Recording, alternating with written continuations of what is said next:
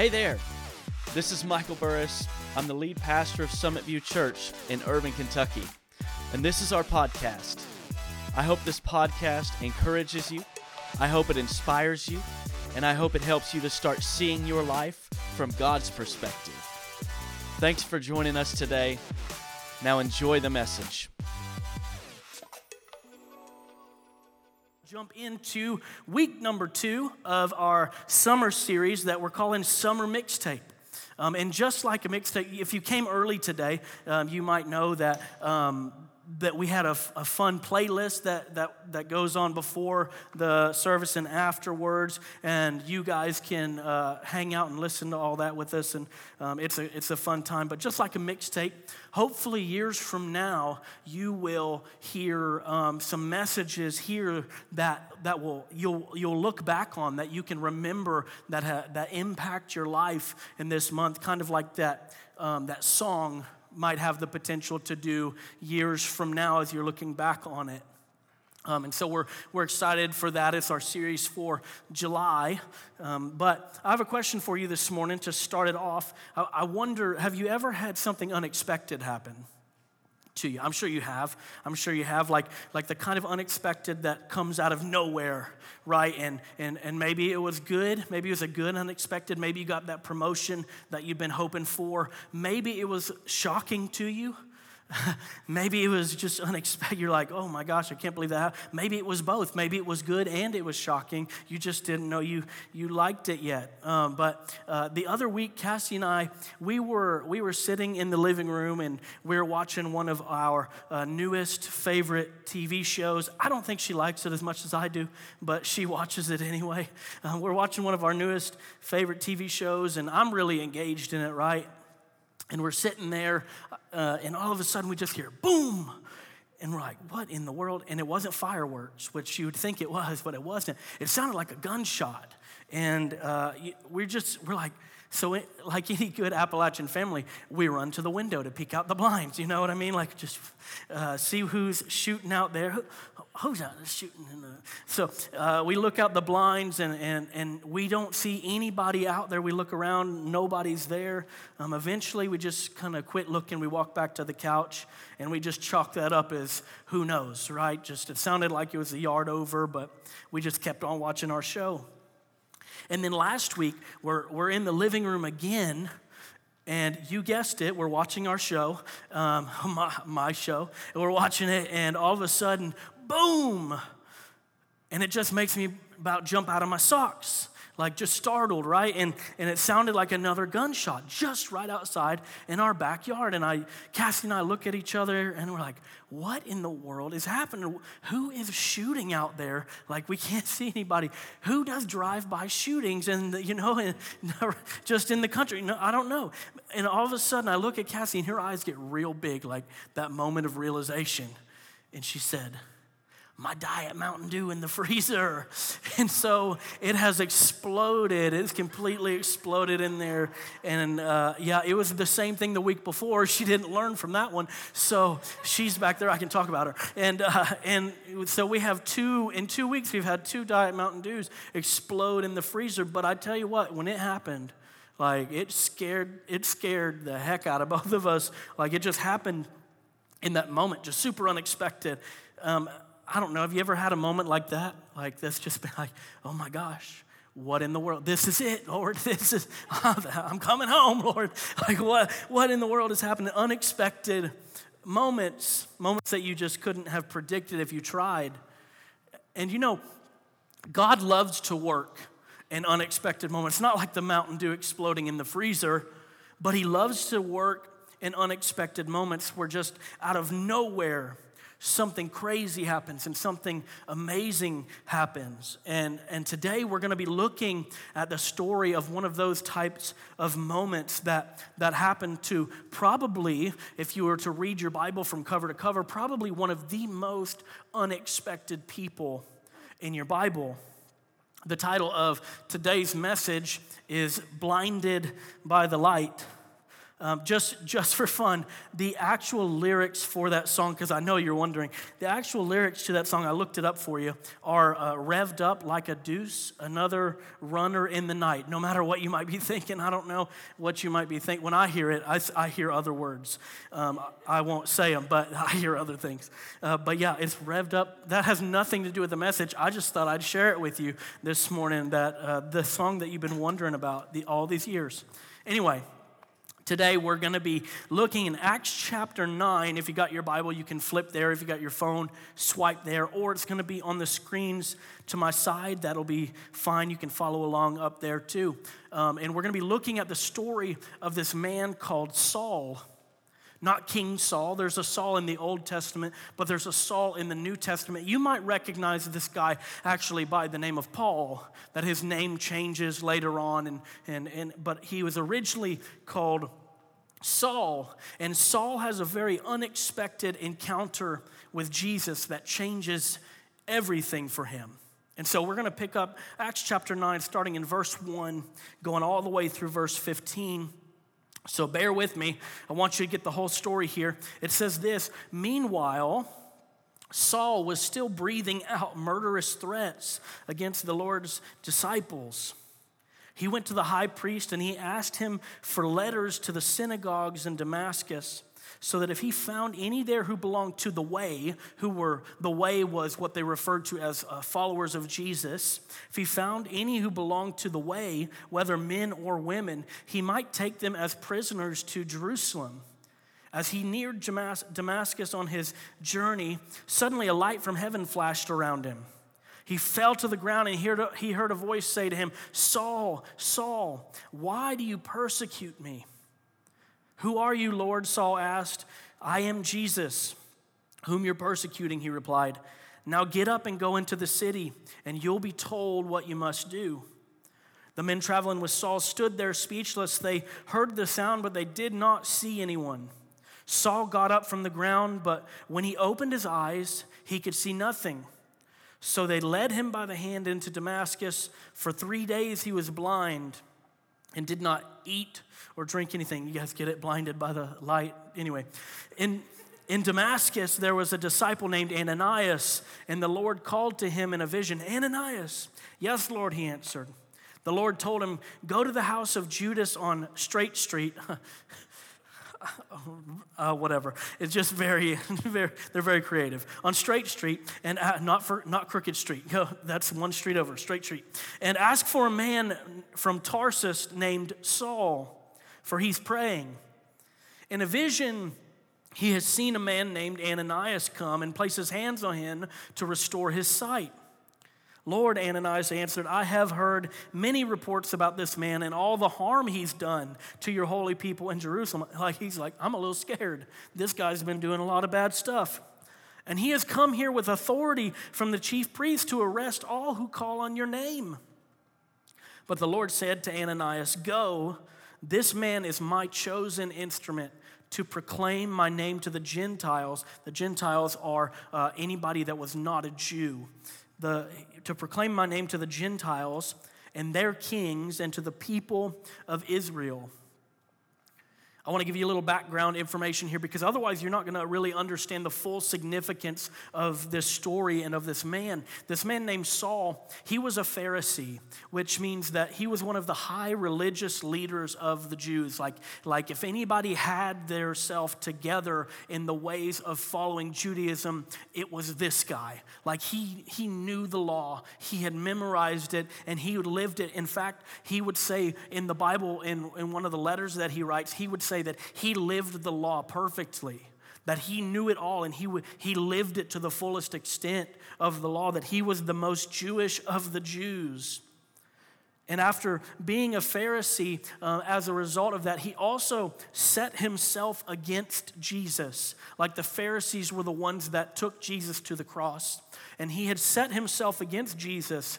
And, and, and once Jesus had ascended after his resurrection, Saul had set himself against the early church, the first Christians, uh, what they would call the way. Saul set himself against them as well. And when, when I say set himself against them, like he he was the, he was the number one, many believe, persecutor of the first Christian church. Like he was present during the murder of a guy named Stephen in Acts chapter 7, who was the very first martyr, the very first person that was killed for being a Christian.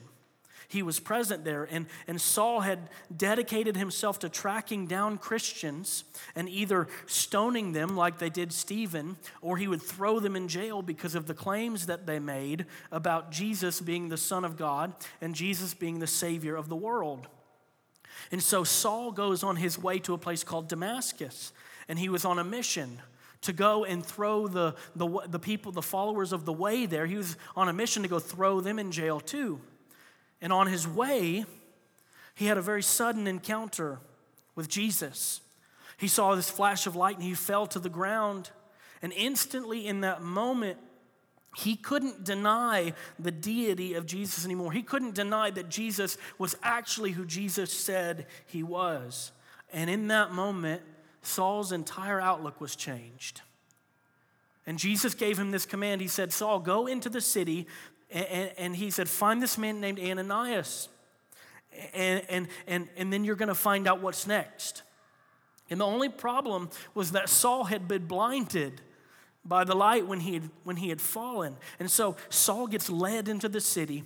He meets this man named Ananias. Ananias goes to him on uh, Straight Street. And, and Jesus, Jesus had told Saul that Ananias was going to be coming to him in a vision.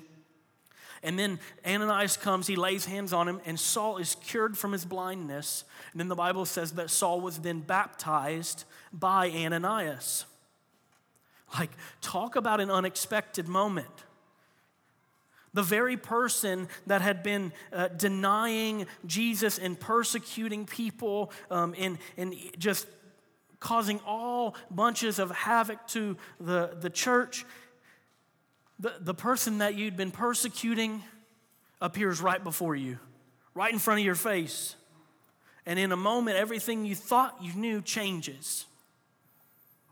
As we look at the story today, I got three points that I want to bring attention to, and, and we're going to use this story as our example this morning. Number one, I want you to know that, that God encounters are rarely planned, they're very rarely planned.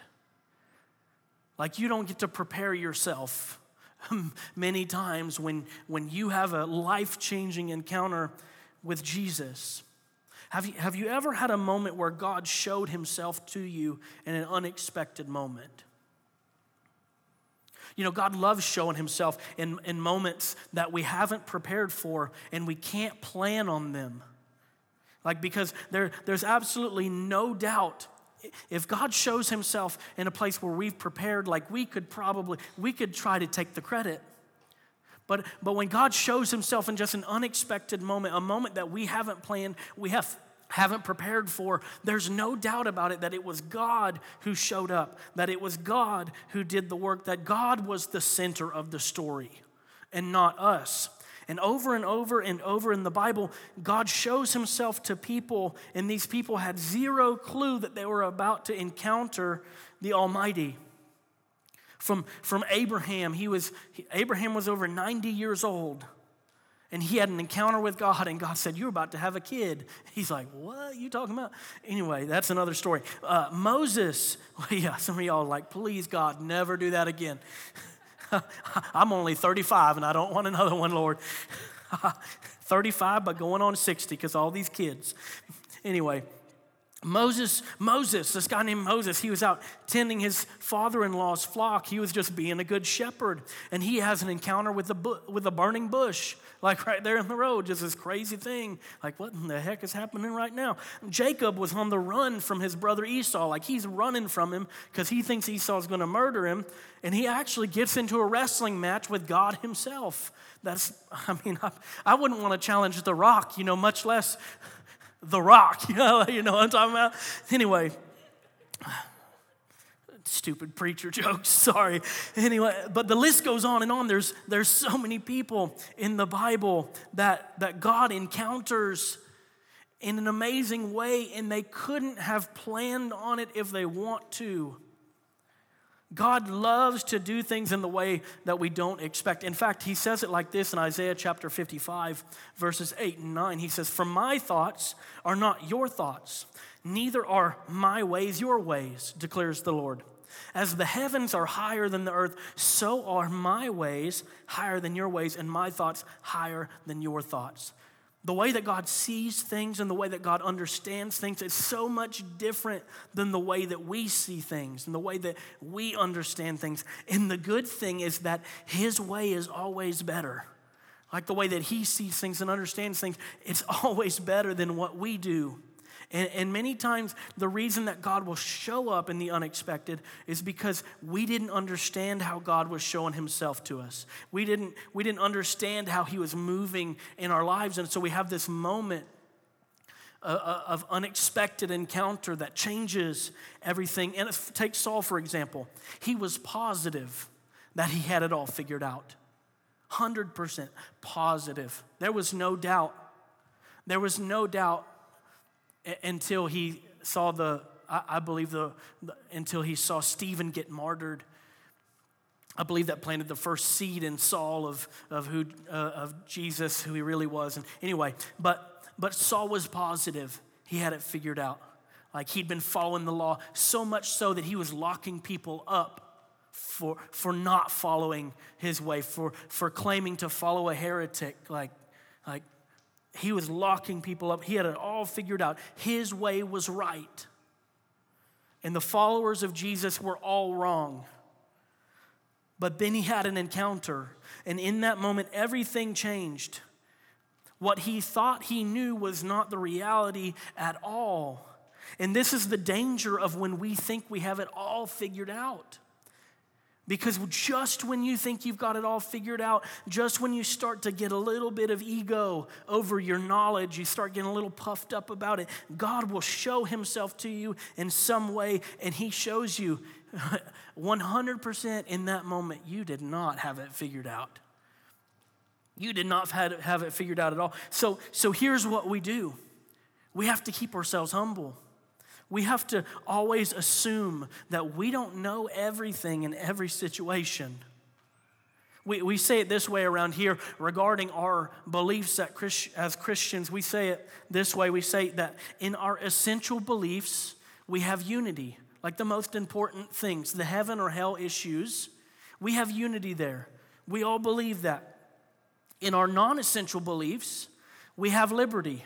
There's a lot of things that Christians argue about that who cares? Like, who really cares? There's, there's just so much trauma. And, and let me tell you something we're stuck arguing with Christians about these silly matters on Facebook, and who is watching those posts other than people that are just putting, racking up an account against Christians as to why they didn't go to church this week?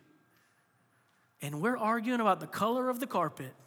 We're arguing about if we want to have the lights off or the lights on. It's silly. We're arguing about whether women can preach the gospel. Sorry, if you're anyway, Baptist leadership. If we're arguing about whether women can preach the gospel from a stage or not, and there's people that are going to hell every single day as they're dying and don't know the hope of Jesus. Guys, there are non essential beliefs that we don't need to argue about. We have liberty. You don't have it all figured out. I don't have it all figured out. In our essential beliefs, we have unity. In our non essential beliefs, we have liberty. But in all of our beliefs, we have humility. We know we, we don't have it figured out. We, have, we keep ourselves open. We keep ourselves open for new perspectives. You don't have to latch on to every new perspective, but man, there shouldn't be a moment where you're not willing to hear one.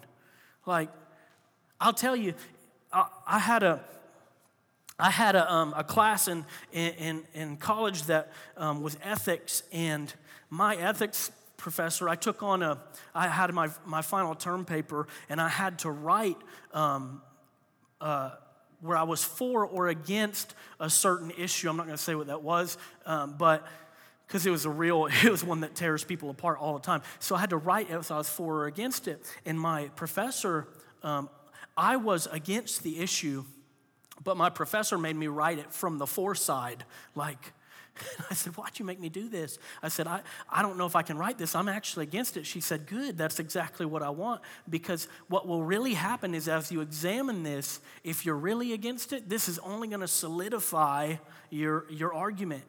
This is only going to solidify that truth in you. And I want to tell you this you don't have to be afraid of other people's beliefs. Because if they're right, they're going to add to you. But if they're wrong, that's only going to make your belief stronger. It's all right. But all of our beliefs, we have humility. We don't have it figured out. So we got to keep ourselves humble. Keep yourself available to God because He wants to show up in your situation when you least expect it. Number two, I want you to know this that, that God calls everybody and can use anybody. God calls everybody and can use anybody. That God calls everybody means that you, no matter who you are, you are valuable to God. And He is constantly inviting you into His life and into His mission. And then God can use anybody.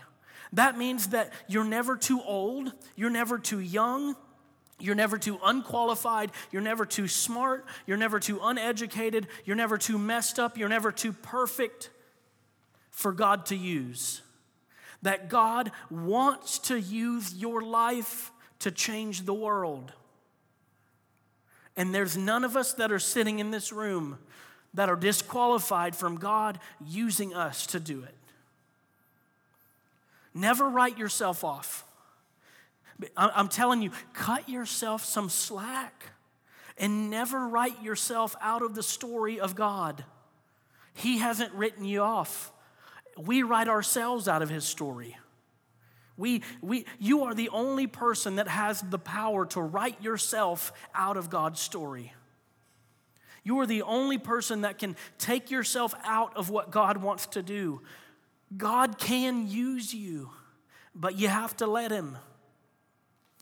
And let me tell you, God loves calling the most unqualified people to accomplish the most amazing things. He says it like, it's actually said like this. This guy named Paul, he writes this letter to the church in, in Corinth, and he wrote this in 1 Corinthians chapter 1, verses 26 through 29. He says, Brothers and sisters, think of what you were when you were called. Think of the person that you were. Not many of you were wise by human standards. I don't know if that was like a burn or what, but it seems like it. A little jab of, y'all were a little bit dumb. Okay. Not many of you were very smart. Not many of you were wise by human standards. Not many of you were influential. Not many of you were of noble birth. But God chose the foolish things of the world to shame the wise. God chose the weak things of the world. At this point, I'm like, let up, Paul. Okay, I get your point. Anyway, God chose the weak things of the world to shame the strong. God chose the lowly things of the world and the despised things and the things that are not to nullify the things that are, are that are so no one may boast before him. God loves calling unqualified people to do amazing things. In fact, when you think you've got it all together, God is going to put you in a situation that's over your head so you can find out you don't. And you got to lean on Him. And that's the point. You're unqualified, you're unable, but God can. If you don't feel like you're enough, you are exactly where you need to be for God to use you in amazing ways. All you got to do is to lean into His power, to lean into His wisdom, to lean into His strength, and you can accomplish anything that God is calling you to do. The worst thing that you can do is disqualify yourself because of your lack of confidence. You don't need to have confidence in yourself, anyways. You need to have confidence in God. Have, confidence that if God calls you to it, He will see you through it. You, by yourself, don't have the power to change anything. But you, with God, have the power to change everything. God calls everybody, and He can use anybody. And then finally, number three, Jesus will never stop pursuing you. He'll never stop. And I don't mean like the threat. I'm not, that ain't like a threat. That's, that's a promise. That's like Jesus is, no matter what you do. And this isn't just a promise for me, this is a promise from God that, that there is nowhere you can go that is so far that God would ever want to give up on you. He won't. He's never going to give up on you. Psalm chapter 139, verses 7 through 12 say it like this. The writer here is uh, David, King David. He writes this He says, Where can I go from your spirit? Where can I flee from your presence? He's saying, I can't go anywhere. I, I can't run from your presence if I wanted to. Where can I go from your spirit? Where can I flee from your presence? If I go up to the heavens, you're there. If I make my bed in the depths, you're there. If I rise on the wings of the dawn, if I settle on the far side of the sea, even there your hand will guide me. Your right hand will hold me fast. If I say, Surely the darkness will hide me and the light become night around me, even the darkness will not be dark to you. The night will shine like the day, for darkness is as light to you. Even when you're running, even when you're hiding, even when you're actively doing things that you shouldn't be doing, God is right there and He is still reaching out to you. He's, get, he's trying to get you to turn to Him. There's nowhere you can go that God is not going to follow. There's nothing you can do that's going to get God to give up on you. He's already paid the highest price for your life. And He did it knowing that there's going to be some people that don't accept it, that don't follow Him. But He did it anyway. There's nowhere you can go. Everywhere you go, surely goodness and mercy, they're going to follow you. Not wrath and anger and punishment. That's not the God that I serve. Goodness and mercy. He's following you, He loves you. And there's nothing that you can do to run from Him. He's like that annoying younger brother that everywhere you go, he's like right on your heels. And you're trying to walk and you, he's kicking the back, he's running the shopping cart into the back of your ankles. And you're like, you do that again, I'm taking the shopping cart away. Like, God is there. And he's right there. And he doesn't want you to forget it. And I love the story of Saul. I love the story that we look that we looked at today because it tells us that, we can see that even when we are opposing God, even when we're actively setting ourselves against God, He doesn't give up on us. Some of us have run in here, but I don't know too many of us that have actively set ourselves against God, and I think it just broke the stage. Unexpected moments to say, Michael, lose some weight. Lose some weight. I'm down a few pounds, okay, Jesus?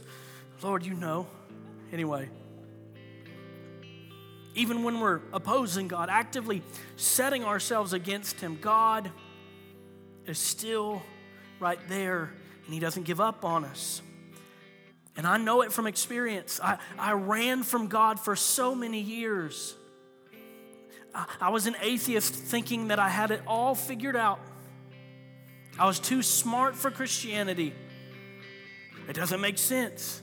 I didn't, I didn't, I was too strong. I didn't need that crutch of religion to make me feel accomplished in life. And I lived like that for the first 15 years of my life until two days after my 16th birthday. God showed up in my life in a very unexpected moment, in a very unexpected way. And I look back on my life now and I can see all throughout my life, not just since I've been following Him, all throughout my life, I can see that where God was there. and God was gently trying to guide my steps. Like I look back on my life and, and I can see so many avenues of where, where God would direct me right to where I'm at today.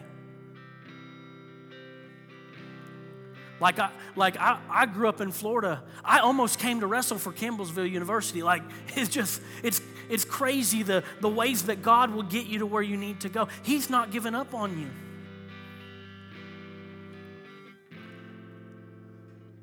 No matter where you're at, whether you're following Him right now and doing your best, or whether you're actively opposing Him right now, God is not done pursuing you. He's not done using you. Even if you set yourself against God, He's still pursuing you. 2 Timothy chapter 2 verse 13 says this that even if we are faithless, he remains faithful. Even if you got nothing left in the tank, even if you got no hope left, no belief left, no faith left, God will remain faithful to you because that's who He is. When you don't know what to believe, God is still there. When you get angry at Him, God is patient with you. When you run from Him, God will still pursue you. And let me tell you, He's not scared of your questions, and He's not mad at you for having them. He's right there, like a patient, loving Father, waiting for you to turn to Him. God's not scared of your life, He values your life. No matter what you think, God has never given up on you, and He never will. He's always there, He's always present, He's always waiting for the moment that you'll turn to Him. And His hope, and I'll say unashamedly, my hope for you today is that if you don't have a relationship with Jesus, the hope is that you would turn to Him today. Maybe you didn't even plan to be in church today, but here you are. This could be your unexpected moment where God changes everything. Whether God is calling you to turn to Him for the first time or whether He's calling you to something new and scary in your life, trust Him. He's there. And He's patient, and He's waiting on you, and He's pursuing you because He never gives up on us. Well, thanks for joining us today. I pray that this message had an incredible impact on your life. If you want more information about our church, you can check us out online at summitview.online. We hope we get to see you on a Sunday very, very soon. But until then, have a great week.